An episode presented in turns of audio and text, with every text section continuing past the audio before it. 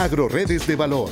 Un gran equipo de profesionales, técnicos y economistas nos dicen cómo incrementar la productividad y competitividad alimentaria con la articulación de programas y apoyos de FIRA. Hola, ¿qué tal? Desde la ciudad de Tulancingo, en el estado de Hidalgo, les saluda Silvia Yanet Bojorques Noriega, promotor de Agencia Tulancingo.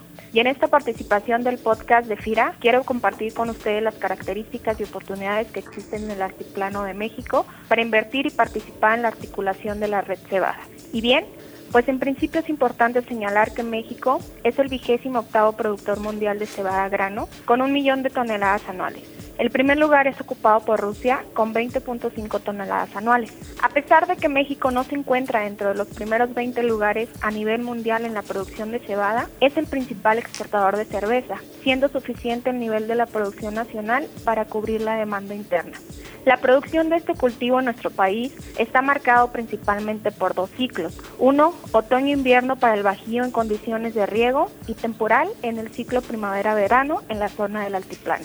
Conforme a datos de CIAP Saber en 2018, el 80% de la producción de cebada en México se concentra en Guanajuato, con 367 mil toneladas anuales, Hidalgo con 249 mil, Tlaxcala con 87 mil, Puebla con 83 mil y Estado de México con 65 mil toneladas.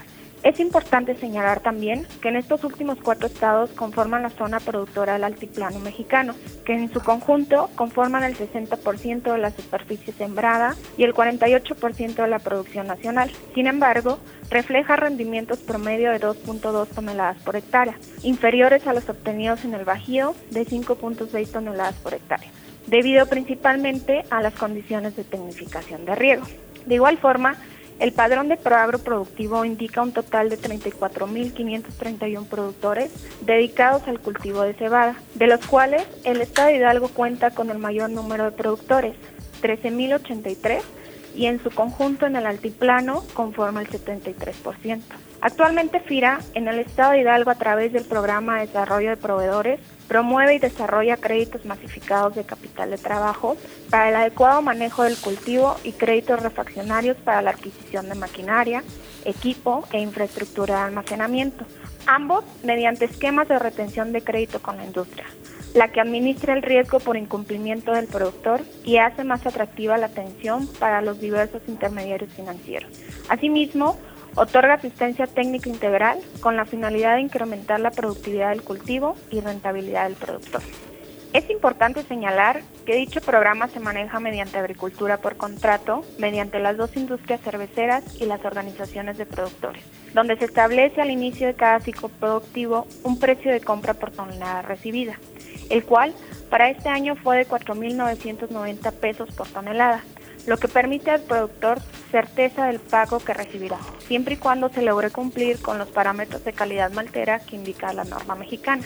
De los puntos importantes a resaltar, y lo cual permite que los productores sean susceptibles de participar en el esquema de retención, es que la organización o el productor tenga al menos dos años trabajando de manera satisfactoria con la industria, contar con seguro agrícola y participar con una garantía líquida del 10%.